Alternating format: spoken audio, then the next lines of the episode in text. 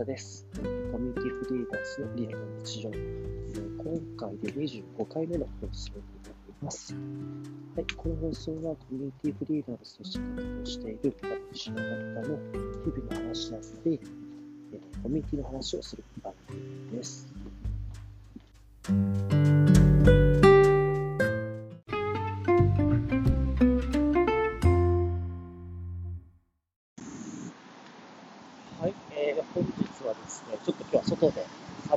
歩しながら撮っているんですけど、ちょっと上をうるさくてごめんなさい。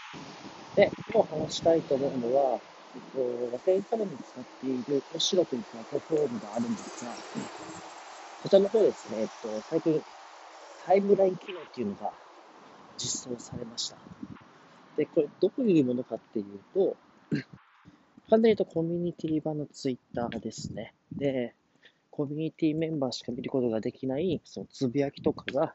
えー、タイムラインで流れてくるというものになります。いや、これがめちゃめちゃいい機能で、なんか僕も前々からこれが実装するっての聞いていたんですが、いざ実際に実装されたらやっぱすごい、もう、うん、難しいですが上が上がりましたね、すごい。テンション上がって。もう速攻僕めちゃめちゃつぶやいちゃってるんですけど、なんかこういう機能、やっぱ実際やってみて思ったのが、コミュニティでそういう雑談が大事って言われてると思うんですけど、じゃあこの雑談どう生むかみたいな話って、意外とされてないんじゃないかなっていうのが一つあると思うんですね。なんかもちろんいろんな方法はあると思ってるし、一概にはこれすれば雑談が増えるってことってないんですけど、やっぱ実際今回の機能を持って思ったのが、やっぱ雑談ってある意味テンポが大事だなっていうのを一つ思いました。なんか僕の中では Facebook より Slack の方が雑談って生まれるんだろうなっていう感覚的なものがあって、じゃあなんでそう思うのかっていうと、やっぱテンポなんじゃないかなと。やっぱ Facebook とかってやっぱすごい流しちゃうので、なかなかそういうテンポが生まれにくいと思うんですね。みんな一回置いといて、違う時にバーって見るみたいな。でも、 Slack って結構通知もしっかりなってくるし、えー、なんだろう。えー、それなんか、そのタイミングでしっかりちょっとそこでも話せるみたいなものっていうのは、なんかあると思うんですよね。で、そういうところから、やっぱ Slack の雑談がすごいいいんじゃないかと。で、今回タイムライン機能も、まあ、本当にそれで、これまでの雑談の量が本当に僕の感覚値と3、4倍に増えたなって感がすごいあって、それだけもすごい、なんだろう、プラットフォームとしてはすごい威力ですよね。で、そういう雑談の生みていくそのテンポみたいなものを、ある意味コミュニティマネージャーとしては考えていく一つの視点として持つのありなのかなっていうふうに今話してて思いました。じゃあそれをコミュニティマネージャーとしてどうやって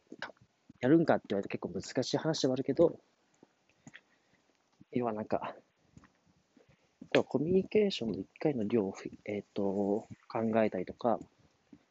みんなのテンポを作りやすいようなタイミングの投稿をするとか、まあ、そういった部分は工夫できると思うし、えー、なんて言うんですかね。うん、まあ、さっきのプラットフォームの話も含めて、えー、考えていくのは一つありじゃないかなと思っております。はい。というところでですね、えっと、雑談っていうところ、まあ、少し考えてみてるんですけど、えー、結構ね、これが難しいと思ってて、多分コミュニティマネージャーみたいなことやってる人って、きっとこの難しさはすごい理解してると思うんですね。意外と会社でもです、ね雑談がめっちゃ生まれる会社の Slack もあれば、全く生まれない Slack もあるし、あ、ちょっと車来ちゃいましたね。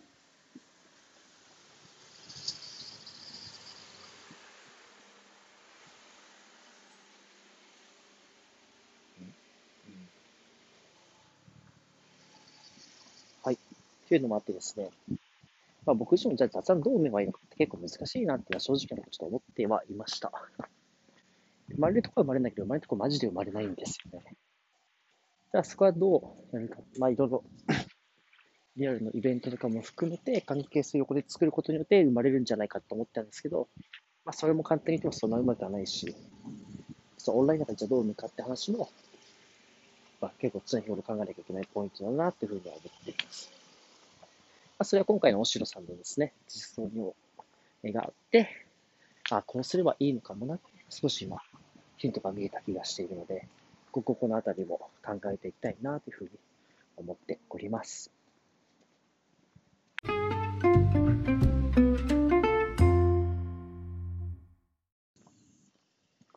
はい。えっ、ー、と、先ほど雑談の話が出たので、ちょっと今日は申し訳ないんですけど、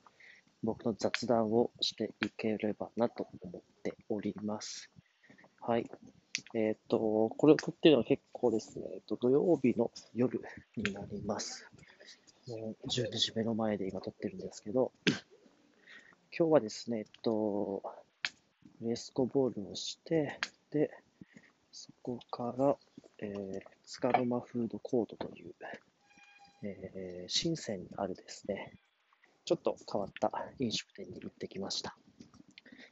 これは結構コミュニティ的なことをやっていて、まあ、いろんな人と組んで、えーえー、飲食を提供したりとか、えー、イベントやったりとかっていう場所ですね。ここがもう明日でラスト営業日ということで、えー、行ってきて、えー、カレーとウーローハンのあいがけを楽しんできました。でも深セン結構いいですね。初めて今日行ったんだけど、めちゃめちゃおしゃれなお店多いし、なんかいわゆるチェーン店みたいなのが全然なくて、えー、なんかどこ興味惹かれるお店でした。うん。で、なんか、僕結構お酒が好きで、割と、特にビールとか大好きなんですけど、なんか最近周りがですね、すごい禁酒をされる方がすごい多くて、すごいなぁと思いつつ、自分には学びたいなぁと思って、えー、毎日のお酒を飲んでいるんですね。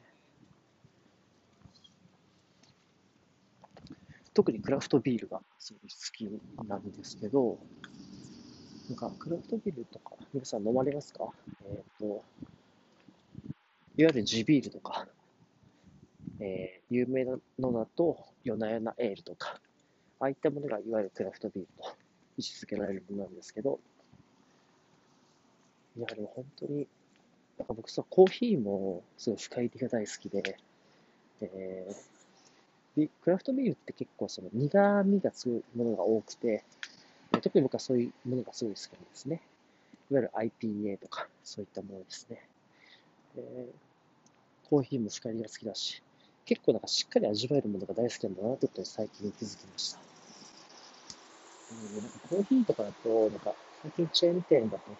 浅入りがメインらしいですね。流行りらしくて。で、なんか味がちょっと薄いのと、えー、と、なんか酸味あるみたいなものなんですね。ちょっと僕酸味があんま好きじゃなくて、ちょっと、深入りのものが大好きちょっと、個人経営の箱とか行くと、必ず深入りを頼むようにしています。最近家で深い、えコーヒーを引いたりするんですけど、そういう時も全部深入り豆ですね。はい。っていう、なんか自分の好み分かるってすごい大事だなと思っていて、なんか、周りとのコミュニケーションもそれ影響すると思うんですよね。えー、自分の好みをしっかり把握しておけば、好みとか傾向を把握しておけば、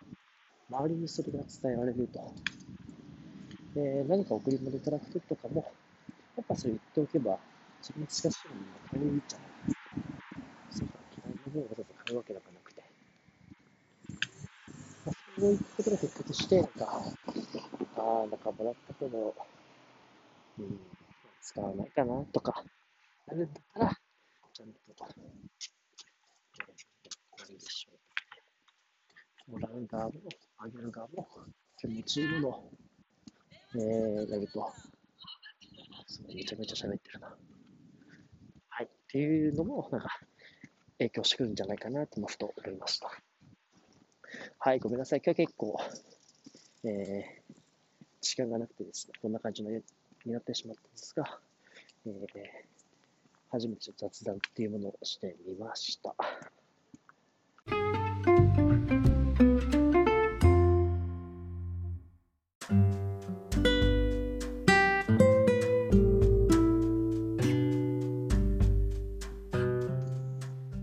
ということで、コミュニティフリーランスのリアルな日常25回目の放送でした。えー、今回は本当にごめんなさい。あんまり内容がなくてですね、申し訳なかったんですけど、まあ、こんな感じで週末とかですね、ゆるりやっていければと思いますので、週末はそんな感じなのかねと思ってもらえれば幸いです。はい、えー、この放送は、えー、Twitter や質問箱といったところからですね、皆さんのご意見、ご要望を承っております。え、このアカウントに URL 載ってますので、よかったらそこからお送りください。はい、えー、今日もですね、皆さん聞いていただきありがとうございました。バイバーイ。